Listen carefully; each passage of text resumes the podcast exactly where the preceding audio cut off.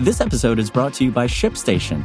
You know, some things take a lot of work, like sending little robots to far off distant planets. And just as that's challenging, so too is running a successful e commerce business, especially when there's so much to do. So I want to introduce you all to ShipStation. Now, I love using ShipStation because of its easy to use dashboard, which makes managing orders and printing labels a breeze and super smooth. Oh, and the customer service is just out of this world. It's exactly what you need to help grow your business. Sign up for your free 60-day trial at shipstation.com slash technews. That's shipstation.com slash technews. Scientists genetically engineer bacteria to detect cancer cells. Lab experiments were a success, but in this episode, we learn why the technology behind genetically engineering bacteria to detect cancer cells is not quite ready for use on human patients. But before we get into that, did you know that the Department of Energy is giving grants of up to $1.2 billion to two direct air capture DAC projects? These projects aim to remove more than 2 million metric tons of carbon dioxide from the atmosphere every year. The DOE says that's equivalent to the annual emissions of around 450,000 gas powered cars and notes that the projects in Texas and Louisiana will create 4,800 good paying jobs as well. DAC employs a chemical process to separate CO2 from the air. Facilities can then store CO2 underground or put it into carbon containing products like concrete that prevent the gas from getting back into the atmosphere. The DOE says that when it is sufficiently scaled up, DAC technology can help the U.S. meet its target of neutralizing emissions by 2050. However, as Reuters notes, to reach the level of scale needed for DAC to have a big enough impact globally, it's imperative to reduce the costs involved quickly. To reach the Biden administration's goal of having a net zero emissions economy by 2050, the DOE estimates that between 400 million and 1.8 billion metric tons will have to be removed from the atmosphere and captured from emissions sources every year. Find the rest of this story and more at Engadget.com.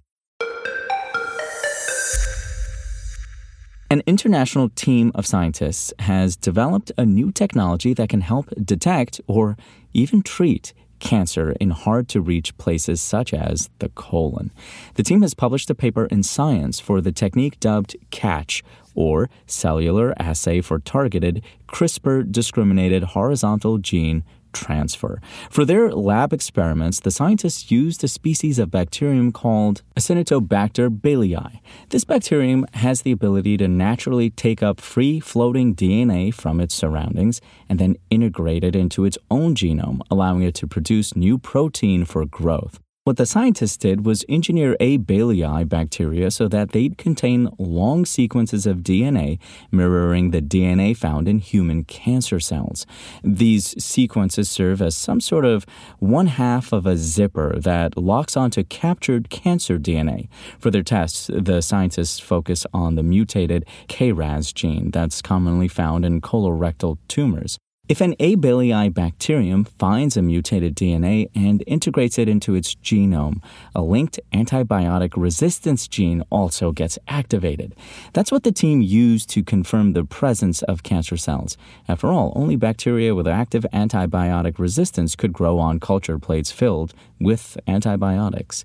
While the scientists were successfully able to detect tumor DNA in mice injected with colorectal cancer cells in the lab, the technology is still not ready to be used for actual diagnosis. The team said it's still working on the next steps, including improving the technique's efficiency and evaluating how it performs compared to other diagnostic tests. The most exciting aspect of cellular healthcare, however, is not in the mere detection of disease. A laboratory can do that, Dan Worthley, one of the study's authors, wrote in The Conversation.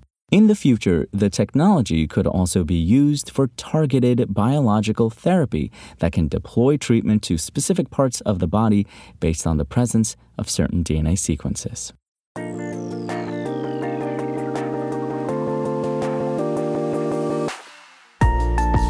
Thanks for listening to the show. Make sure to rate, review, and subscribe on Apple Podcasts. Today's show featured journalism by Engadget contributors Kris Holt and Mariella Moon and was produced by Spoken Layer. I'm Imran Sheikh, and we'll talk more tomorrow.